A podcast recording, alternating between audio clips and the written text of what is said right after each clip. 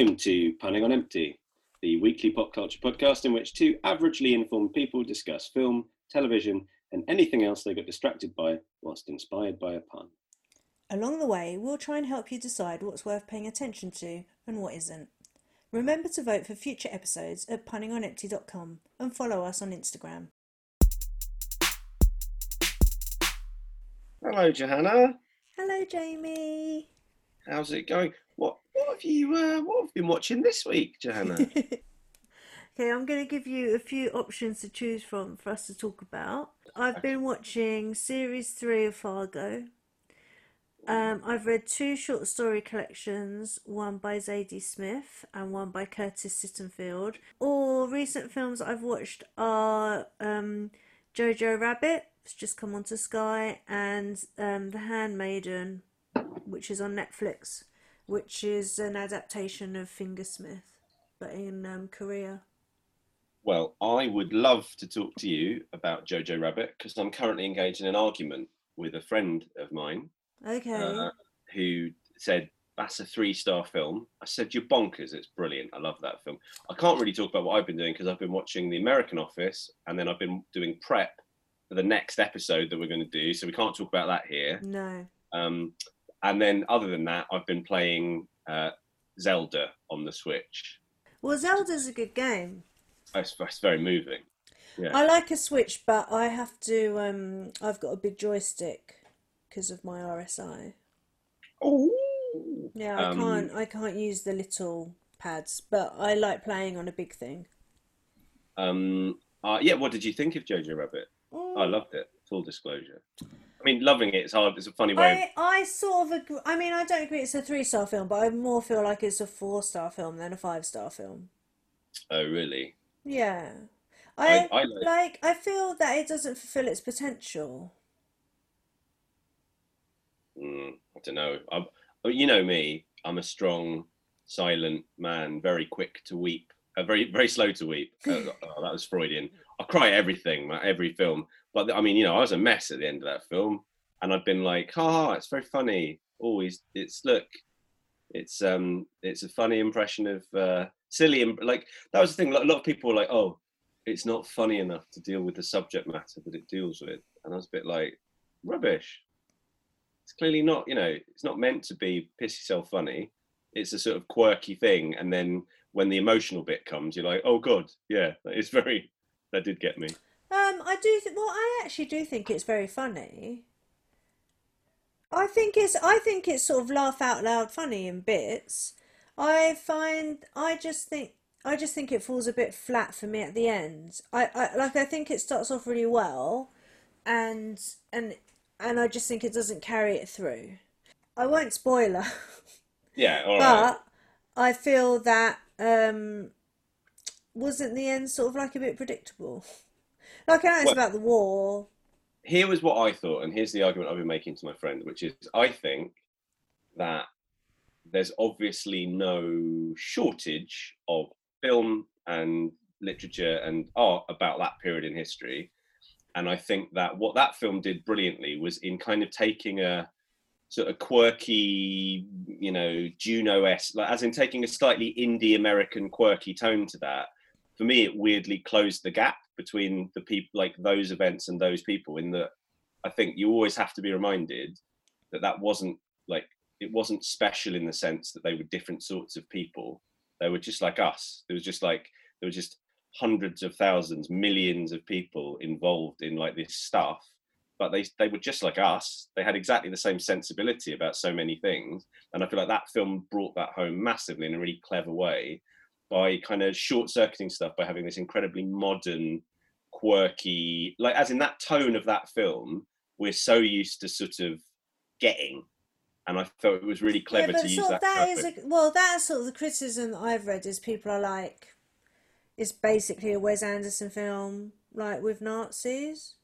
Whereas I sort of feel like for what you want, shouldn't it more just be like EastEnders or Hollyoaks? Shouldn't it just be more like Hollyoaks in the Second World War?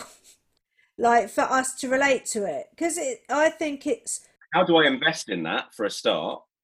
Hollyoaks in the Second World War. Because of the way it's filmed in an indie way, it's that sort of like aspirational, like kooky, like pix manic pixie, like girl in the attic. Do you know? Like it's still not. um I don't think it's sort of relevant to like. I still don't think you could understand it as literally happening to you today. And isn't that what what people need to understand about? you know the second world war any form of like fascism eh, like how how it how it suddenly creeps up on you in everyday life and no one does anything about it and all of a sudden they're taking away your neighbors like it i think it needs to be done in a more realistic way see i i i disagree i think that what that film did that i've not had the same sort of um reaction to a film set in that that era was that I felt like it really tricked me into feeling like this was a film operating in a certain space where I sort of felt like I knew what the rules were, that no bad things could happen, that it was kind of a bit twee and a bit quirky. And it was definitely really, really funny at points. So that when you do have like the emotional punch um, towards the end of the film, it did just make me think like it took a rhythm, uh, like a rhythm and a grammar of filmmaking, which I associate with you know, not like quite a safe kind of filmmaking, and then it did something I thought really quite emotionally powerful with it. No, if you didn't know what was going to happen, then you're stupid. I mean, it's set in the war. No, I'm not. I'm not saying I was surprised by the the plot. I tell you though, that Titanic, don't watch that. That's really sad ending. It turns out. Um, well, that's what you know. Obviously, I'm never going to watch The Crown but that's the new thing about the crown, isn't it? The the culture, the minister for culture is like, oh, it has needs to have a warning that it's made up, that it's fiction. I mean, like honestly, the, the idiocy, the like the sheer idiocy of the sort of government's intersection with culture, like interaction with culture at the moment is just like it already has that warning because it's a drama. I mean, you say that, but there's people literally going around saying don't have the coronavirus like vaccine, and like 5G masks are giving us like coronavirus. So it's not, uh, you know, I don't think it's that far a leap to be like people are like, oh, this is historical fact. I think that people aren't like. I think yeah, you're probably absolutely right. That what, but, but I am right. Of course, I'm right.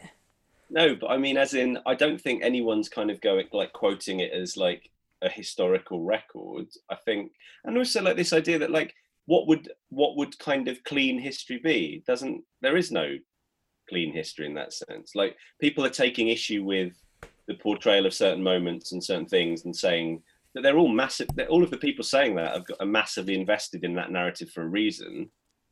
Like and like you can't find there's very little consensus when you dig down into his, history a lot of the time um i think you're just i think you're just really happy because you want you really want to give the crown a kicking yeah well no, of course i do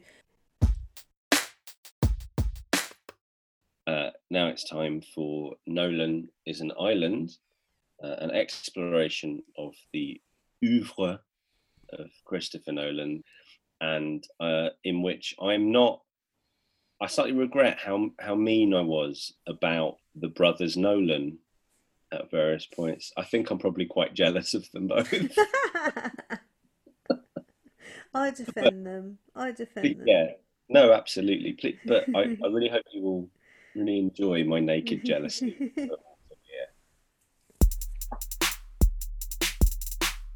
Hello, and welcome to this week's episode of Punning on Empty. Nolan is an island. I was thinking about Christopher Nolan's influences in both directions, both on him and on others, and what makes him the f- filmmaker he is. He's not an island, he's networked into many things. That's what I took it to mean. What did you t- take it to mean? Yeah, I think I took it to mean discussion of um, Christopher Nolan's themes in his films around masculinity, around yeah connections with other people. I think he he tries to go for these sort of big emotional themes, which which I love, but I do think it comes from like a certain uh, sort of English male perspective. Um, so yeah, I thought it was a good title and a really good uh, jumping off point for this pod. Oh, you'd say that of your own title. That is a really good title. Well, as I'm talking about it now, I'm like, yeah, it's a good title. It's a good title, yeah. Because, like, did it, well, didn't a famous writer say "No man is an island"? yeah, John Donne. Yeah. Oh, yeah, exactly. So I feel like doesn't it play on, you know, themes of like Englishness, being an Englishman? I don't know much about John Donne. Well, that was that is my thesis that Christopher Nolan is the John Donne of film. Definitely. But then it's you know, no man is an island apart from the Isle of Man. Eh? Uh, yeah. So um, I, I I don't do this often. I just like to list to you the research that I've done this week. Oh, I don't want you encroaching on my area of expertise, which is research. Your the oral history. I'm always there. I'm looking for the oral history. Say, did you Google Christopher Nolan oral history? Yeah, there aren't many, but he's uh, he's not very forthcoming, is he? He's quite um, you know, he doesn't use email. He's not online very much. Does very few interviews. What? Whereas you've cracked the emails of previous people we've been discussing. Is that how you know more about them? No, I just How feel. does having no emails stop stop us? You know. Well, I just feel if you don't have an, if you don't do emails, you're not going to do an oral history, are you? I'm, I'm very I'm bored. I'm very bored of a certain generation of man saying they don't use emails. Jonathan Franzen, Christopher Nolan. I'm like, doesn't make you cool. Doesn't mean you're like in a, a log cabin. It's just annoying because people have to like contact someone else to contact you. Really. Yeah, no, it's stupid. It- yeah. Uh, So here's some research that I did. I think you'll like this. Okay, no, I will. Go on. Hands up if you've read the um, original short story that Memento is based on by Jonathan Nolan. Oh, well, this in Esquire?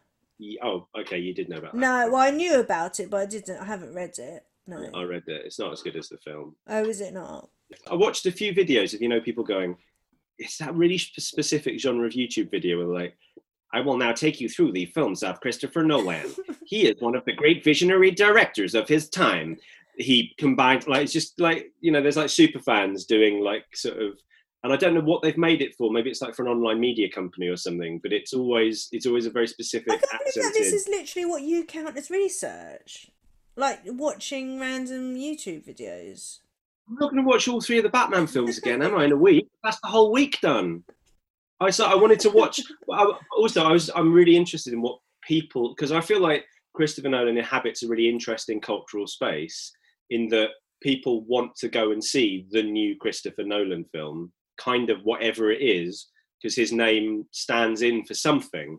And I was like, when we were thinking about that we were going to talk about, it, I was like, do I know what that is? What do I think of as a, a Christopher Nolan film? and I guess there is a certain like ambition of size and scope and register. Um, okay, we should probably start talking about the Prestige, which I hadn't seen before. No, I'm I'm so excited to talk about this. I think I might hate it. Like, I don't think you can hate it. I think it is just, um, you know, it's a spectacle, and it's about it's about movie making. It's about like showmanship. It's about how Christopher Nolan sees film and the creative process. But the fact that pretty much for the first hour and a half they keep turning up to each other's shows in disguise. And they don't recognize each other, and they keep picking someone out of the audience And it's and it turns out to be them. It's so funny. Like, and it, it's not that it happens once; it happens multiple times. And each times. time, you know, he shoots him, or he breaks a woman's finger, or you know, Yeah. all these happen. It's really, really funny. Well, But I do, but I do really love it as well. I also think it's an amazing opening. I love Michael Caine with his quote about, you know, there's three parts to a Three magic parts. trick. There's Three three parts, parts. yeah. The pledge.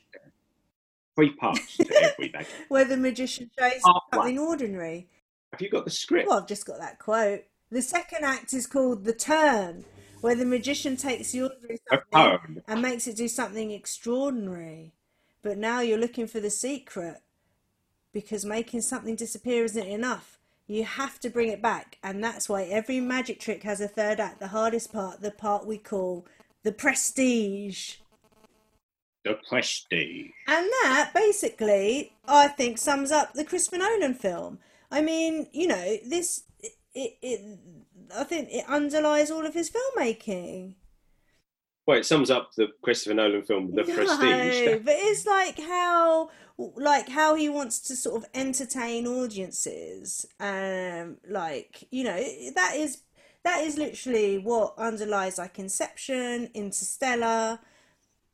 So, like, I think what what I took away from the film was that central idea of if you were if you were told you could be cloned, your consciousness could be cloned, all of it, and everything you knew was somewhere else in another body, and then you would be killed. Are you dead? Basically, like, what is a person? What is a consciousness? And he's willing to swap that for the chance of like revenge. And whereas the the twins thing is about like what is a life? If you're half happy, like if there's two of you living one, like what constitutes happiness? What is a life? Also, what is what is consciousness? What is a person? Like I don't know if you know this off the top of your head. Was this another screenplay that his brother wrote?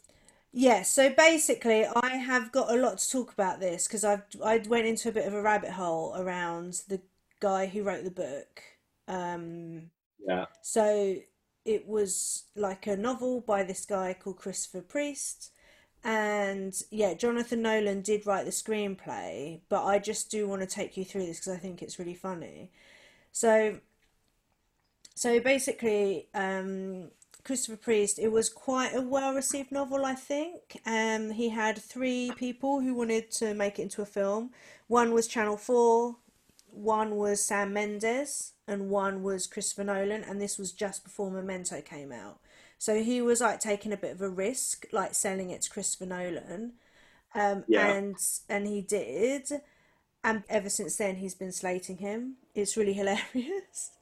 It's really, really yeah, it's really funny. So then when it came out, they wanted to obviously re-release the book with um, photos from the film, and like Nolan just didn't allow allow that. And Christopher Priest was just really upset, but it's because Nolan was like such a control freak. He just didn't want anyone to read the book. Um, and when I was doing my like prestige oral history search, uh, which Yeah. I didn't find, but I did find an interview um, with all with um, Hugh Jackman and um, Christian Bale and Christopher Nolan that Christopher Nolan did tell them both not to read the book, and Hugh Jackman did not read the book, but Christian Bale did.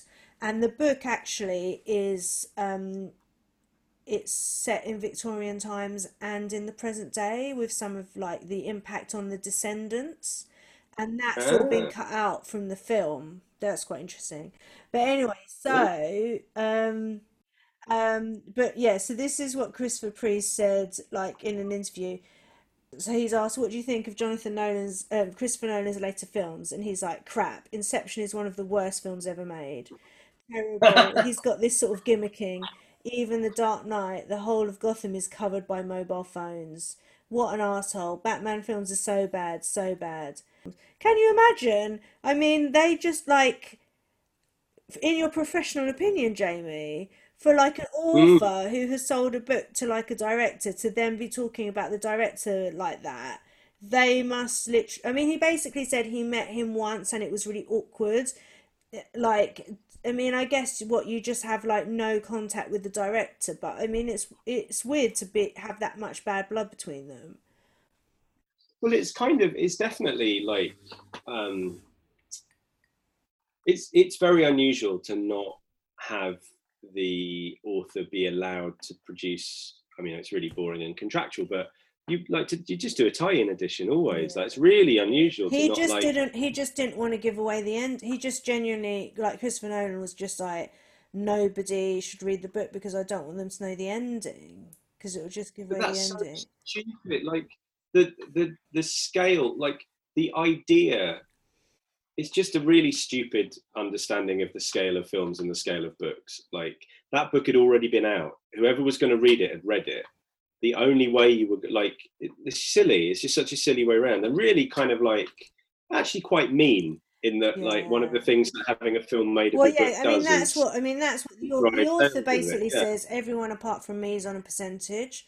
Like this is basically the only way that I can make any money off like a successful film. Is he not on a percentage? Do you know? To be honest, Christopher Priest just needs to uh, to get someone to do a better deal for him. Yeah. He, should have been, like, he should have been on a, a percentage, even if it wasn't comparable to any of the other. Anyway, Well, boring. But, um, Anyway, well, no, this is the sort of ind- industry insight, Jamie, that we need.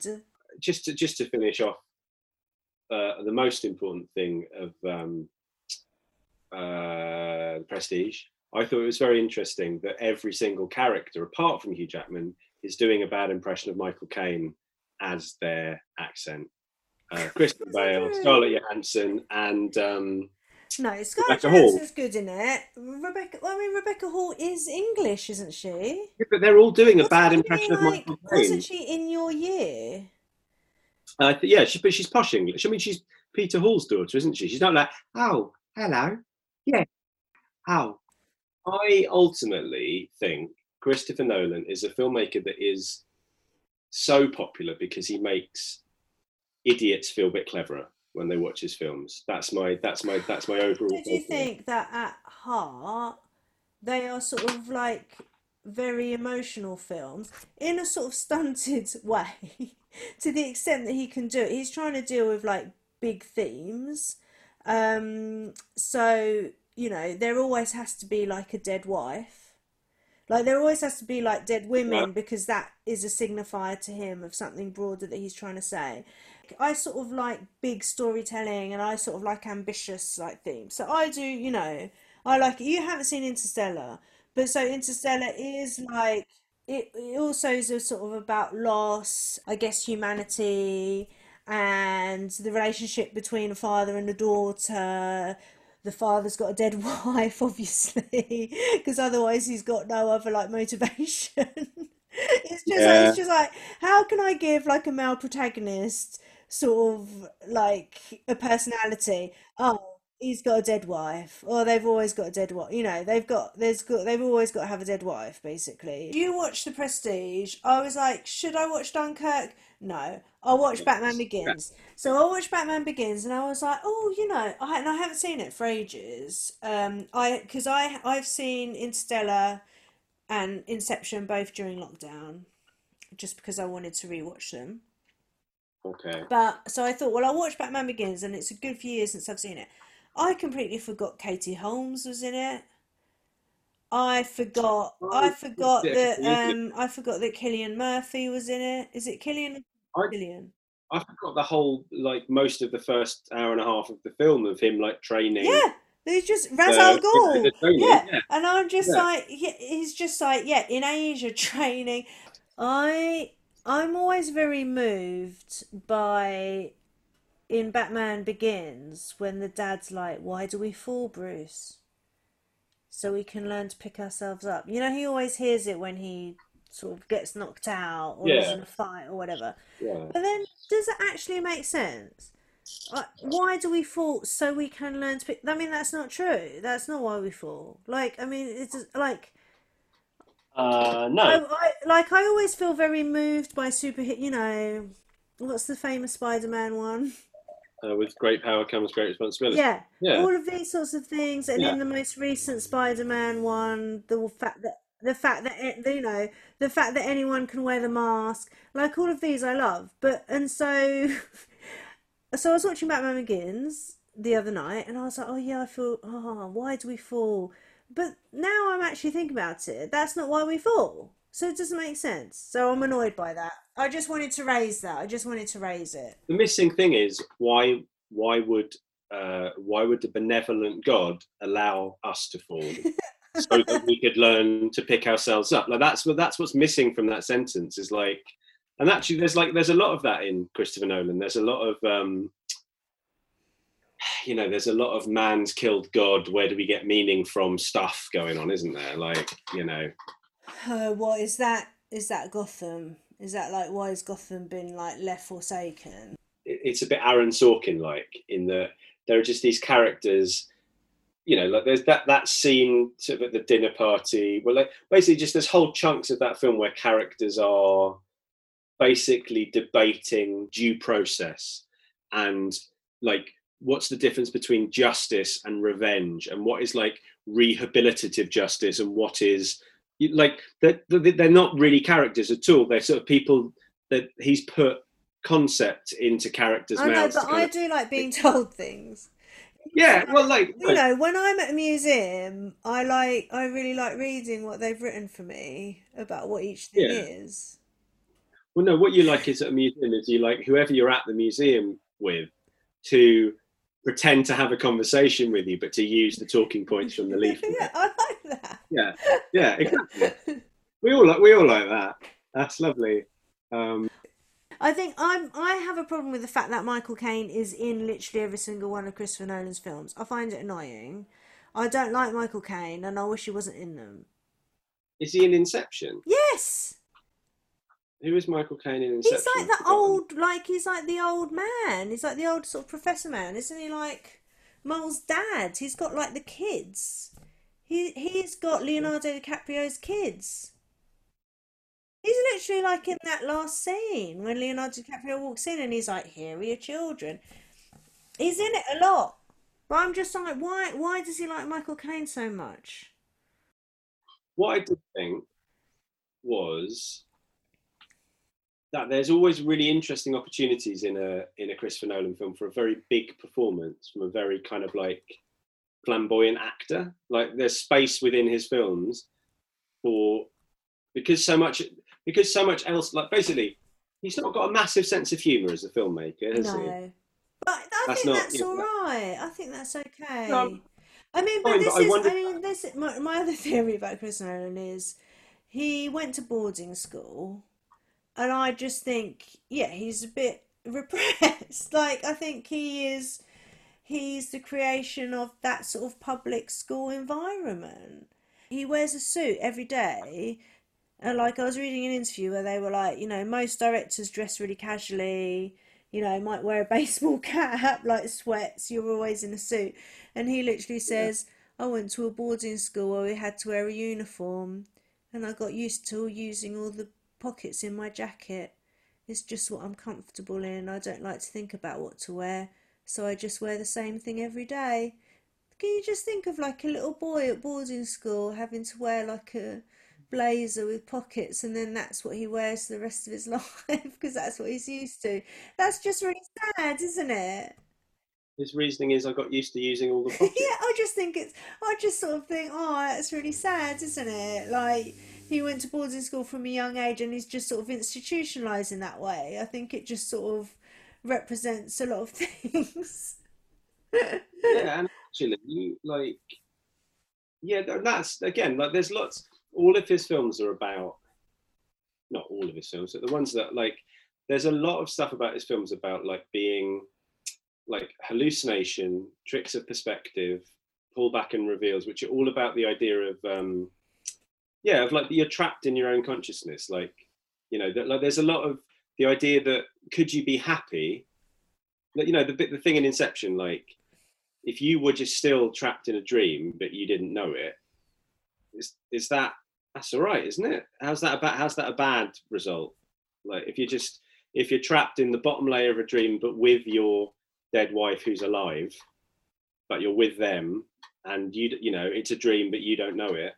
What does it matter that it's a dream? Like, and I think like a lot of his films, like the idea of like, is it horrific to fight you know to drown yourself but know that somewhere the, the stuff that is you exists but it, it's not you your consciousness dies but everything about you's been recreated I think you're meant to Um, think that's horrific. I think you're meant to come out of you're Yeah. meant to come out of the Prestige and think Hugh Jackman is a baddie and Christian Bale is a goodie. well you're certainly meant to think Like- what a thing to up what Yeah. a sacrifice As in, Hugh. Jackman's gone to a really dark place, whereas Christian Bale was Hmm. just very committed to the prestige. That's how I take it. It's like, you know, to put you to to to, to pull off like the true showmanship. Where do you go to? You Yeah, either go you because- either go really dark. That's because you've uh, yeah, that's because you've bought into the film's internal logic which is the lives of men matter and the lives of women don't. I Like- haven't no. yeah. Like the only reason that hugh jackman is a baddie is because he allowed something bad to happen to himself a man. The fact that the the that Christian Bale allows the woman to commit suicide through Well, neither of them having a word with each I other and just, saying, I just blocked that bit bit nicer out. I think just, I think that's just very weird because at some point you would just say to your twin brother, uh, "I can you just pretend to like my wife, even if you fancy Scarlett Johansson." Yeah, the reason the woman dies, first of all, is because they couldn't be bothered to talk about between them, the twins couldn't be bothered about safeguarding the life of a woman that one of them doesn't really give a shit about clearly. Like but So, like, anyway, yeah, but the I feel like when you say I've bought into the eternal logic of the film, I think that's why I like Christopher Nolan because I each film I do really buy the internal logic to. Like I genuinely I was like, oh, I've never seen Memento, and then I started watching it, and I was like, oh no, I have seen it. But I hmm. basically had mementoed myself. I had basically watched Memento, Thomas haven't seen it, and then I watched it later. When I watch Inception, you know, I it, even if it logically doesn't make sense, I just love, you know, I just I I love an idea. I love a well executed idea. is that what that tattoo means on your collarbone that's upside down says Johanna has seen Memento? I've just only just got that tattoo. Suddenly it all makes sense. I mean, I haven't seen Memento for like now. I haven't seen it for a long time, so I would like to watch it again. I mean, I absolutely loved it. Obviously, I love Guy Pearce, and that's why I feel like I I'm always gonna love Christopher Nolan because anyone who casts Guy Pearce in something, you know, they're all right in my book. Mike from Yeah. Neighbours, you know, his best role, because you Um, know, yeah. Like let's think about what Oh, I don't know. He's pretty good in LA Confidential. He is good in LA Confidential, but I'm particularly thinking of him extremely aged in Prometheus. Yeah, oh, Where you're just like, what? Why? Why have you been aged to hundreds of years old? This is terrible makeup. Like, Um, just CGI his face. Bring back beautiful Yeah. Mike. A Benjamin Button him. Come on. Look, you know that's not a real technology. Just like Tesla didn't really make. No, well, so in this interview with Christopher Priest, the author of The Prestige, he was like, I was the one who brought Tesla to the attention of the mainstream, and and the reason that the car was called Tesla five years after the like release of The Prestige, the film, is because of The Prestige. Do you think that's true? I think that is bonkers. I think. I think mean, amongst. well, you know how I feel about Elon Musk, so I would like to think that he's really thick and he just saw the prestige and was like, oh, David Bowie's a scientist. I'll name my car after him. I mean, I'll, I'll, I'll, I'll have to look into it. Well, I just I think that's bonkers. I think among, I, well, I think amongst the general public, they might not have massively heard of like um, Tesla, but I think amongst anyone who's interested in the history of science, he's pretty famous.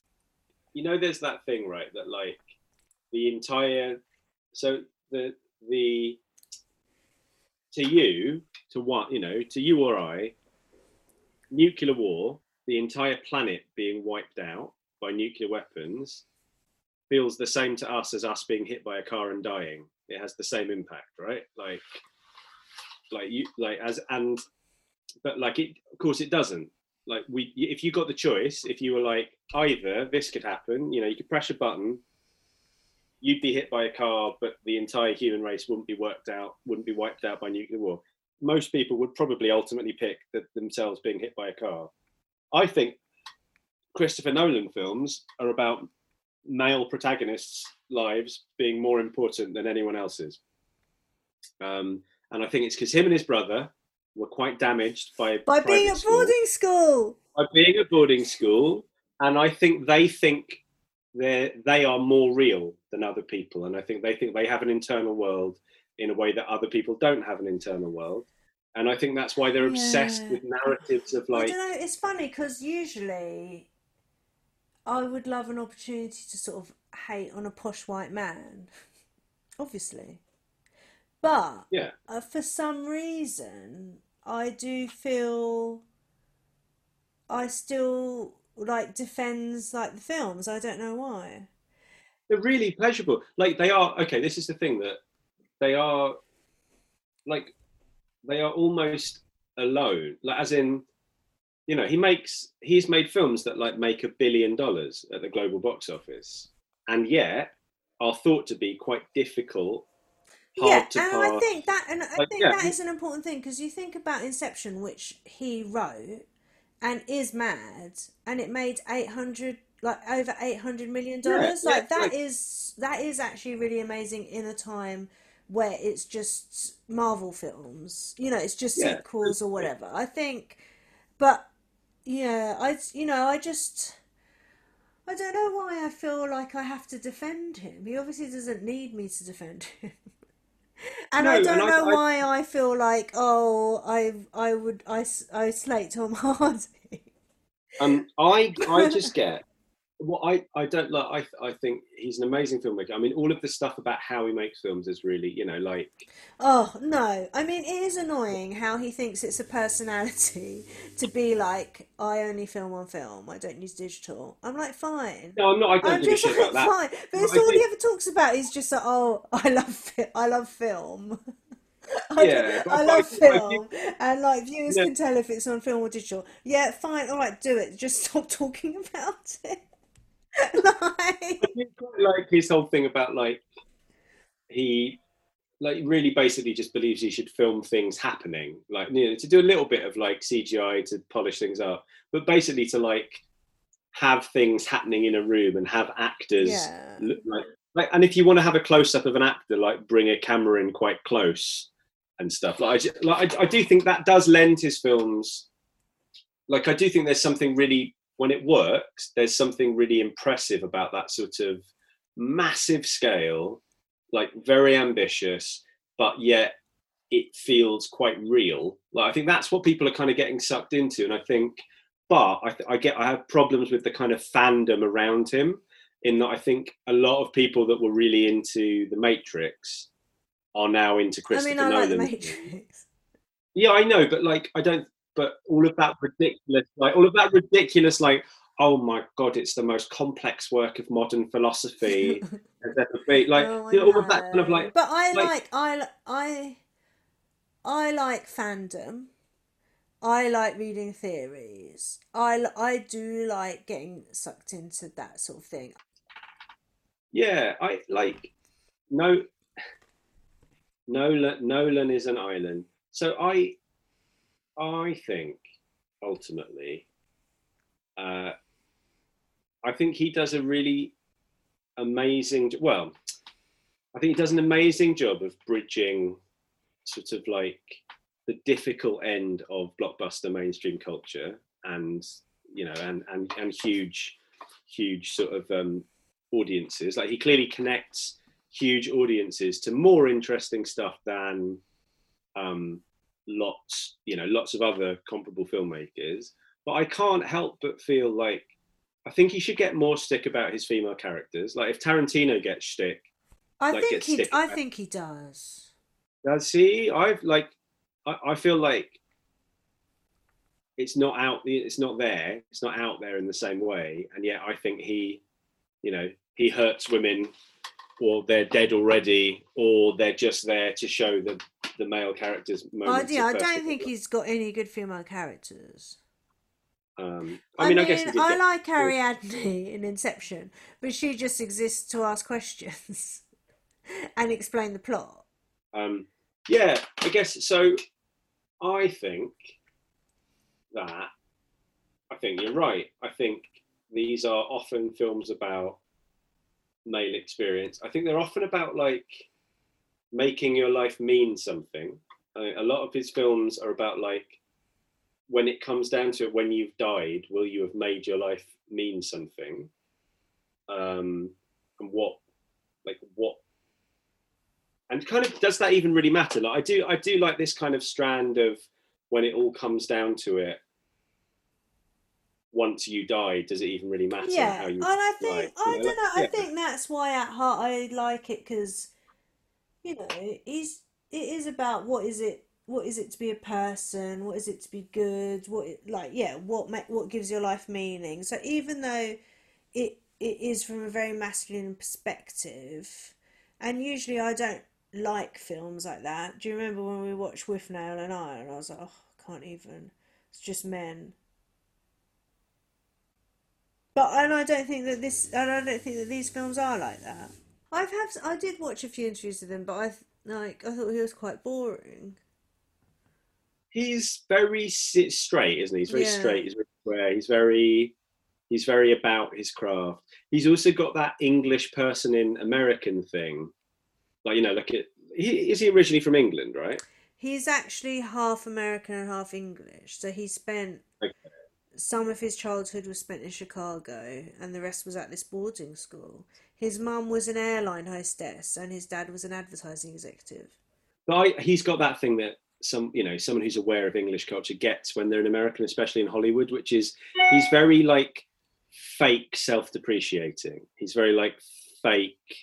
Oh, what little old me! I just do these blockbusters, and you know what happens happens. Mm. Um, uh, but Well, I very much well, enjoyed- to sum up, summarize. Uh, Nolan is an island. Uh, he it's it's an excellent island. Uh, I'd live on. I'd live on his island. You live on his island. I'd live on his island. Yeah, I'd live on his island, but it would be an island full of idiots telling me it was actually a better island than it is, even though it's quite a good island. And I don't need to be told that it's the best island ever. It'd be as good an island as you could be on, I think. Have a good time. It'd be a really enjoyable island. You'd have a great life.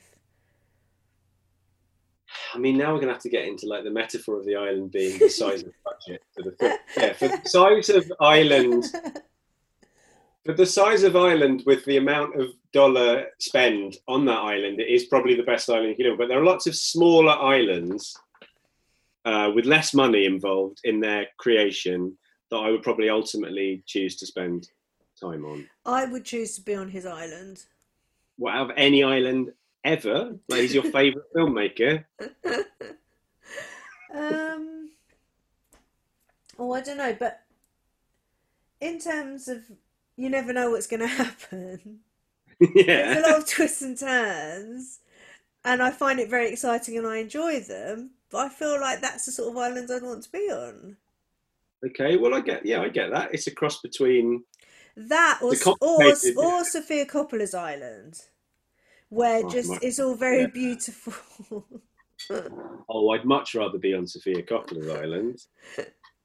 Bill Murray wandering by in the background. It'd be great. No, Um, well, we're not. No, we're not talking about the cast of the films.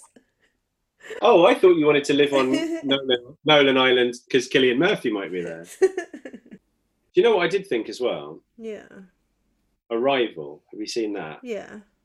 I feel like that's the film that Christopher Nolan wants to make. That, like, I feel like that's the sort of perfect Christopher Nolan No, film. But- yeah, Arrival's very Well, they've made good.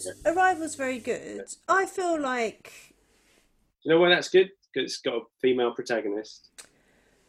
I mean, he's a boarding school man. He Yeah. could, you know, he could have turned out like Boris Johnson. So I mean, let's just be grateful that he's he tries in his own way.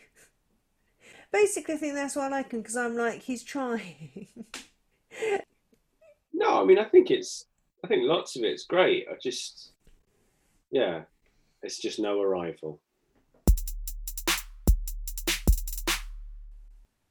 There we go. Uh, I think that's fine. I think it's always nice to hear the amateur ramblings of um, an ill-qualified critic desperately wishing they could do the job that someone else does. I think that's box office.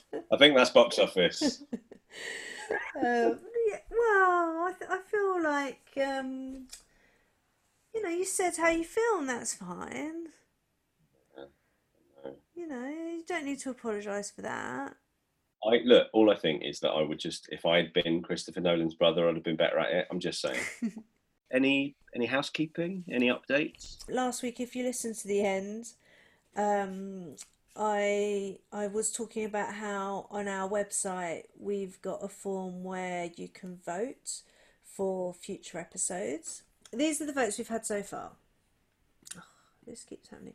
So, at the moment, the top two episodes we've had voted are Cruise Control Yes. And Ice Ice JJ.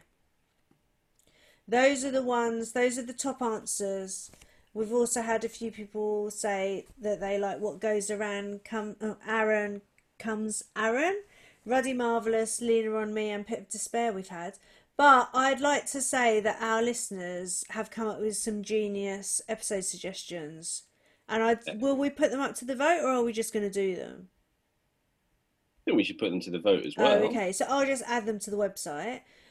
Um, we've got Why Are We Waiting? I guess for the Wire, and I did come up with the Wire, didn't I? I came up with the Wire one. I like I I really I really appreciate these these innocent people that can come up with puns with not really thinking about the amount of prep you'd have to do to do it. But about yeah, the Wire. I I came up with Heard It Through the Wire, which was the impact of the Wire on like popular culture. But I feel like that doesn't take too much work. I mean, you know, Re-Up, Idris Elba. I just feel like there's quite a lot of things that have had an impact. well, you've used you've used all the stuff up now. well, that- yeah, there, that's the episode. Yeah. Yeah, done. Um, this one, I I'd like to know who suggested this because it's it's quite niche. Jamie, you might have an idea. I don't know. Cushing up daisies, which is CG post-mortem performances from The Crow to Princess Leia, a holiday special. Oh, oh, all right, that's pretty. Yeah, because Cushing in the Star Wars film, where he was the first, he was the first character in the Star Wars film that they just did like a digital performance from after he died. Yeah, I mean, I think that could be good. Like, how? I mean, the thing is though, I'm not sure how much we would have. um I'm not sure how many how many different narratives we would have Well, about that. I quite like this one. Round hole, square peg. Oh, I like that a lot. Well, that's just What- because I hate Simon Pegg, so I'd love I was to about to say, episode. I really like just the idea of um, Simon Pegg kind of like dis like being in the wrong place is a very uh, basically that's how I feel about most Hollywood films that Simon Pegg is in. So Then. I also I love this one, Rockwell of Ages. I I mean I would love to do one about Sam Rockwell. Yeah, He's- a he's- deep dive into Sam Rockwell, brilliant. Um, there's quite there's quite a few suggestions of people. Like, there's been a couple of suggestions where people obviously just want to, us to get into trouble. This is one of them, Savile Row. It's never gonna happen. Um, yeah, I not going near that. No, Dire Straits, love it. Yeah, I. I, I would, you know what? My top two at the moment are Cruise Control or Dire Straits. I think we'd Dire have a Straits, I think brilliant. And we've had uh, one come in yesterday, Vaughn on the Fourth of July. I would like, I would, li- I would like to do Vince Vaughn. Oh, um, the Fourth of July bit though. Do we have to somehow make it like about the representation of like, uh, Pat, you know, because he's quite he's quite a sort of Republican-y guy, isn't he, in real life?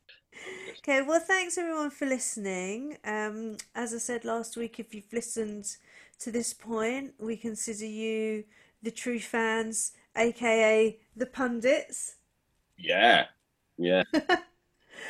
Um, and we, I've got a special surprise for you this week, which is if you go to the website and sign up to our mailing list, on Friday you will get a password to our secret podcast feed where you will have access to special um, unedited segments of previous episodes. hmm So, if you sign up this week on Friday, I'll be sending out a link to uh, some outtakes from last week uh, around The Mandalorian, our discussion of Werner Herzog that turned into a discussion around the difference between Jack Reacher and what's the other one? I've even forgotten, Jamie. I don't remember. I mean, I just I, What's the other one called? Jack? Jack Reacher and Jack Ryan. Ryan. Oh yeah, Jack. Okay, Yes. do that again. So we had a whole discussion about Werner Herzog being in The Mandalorian.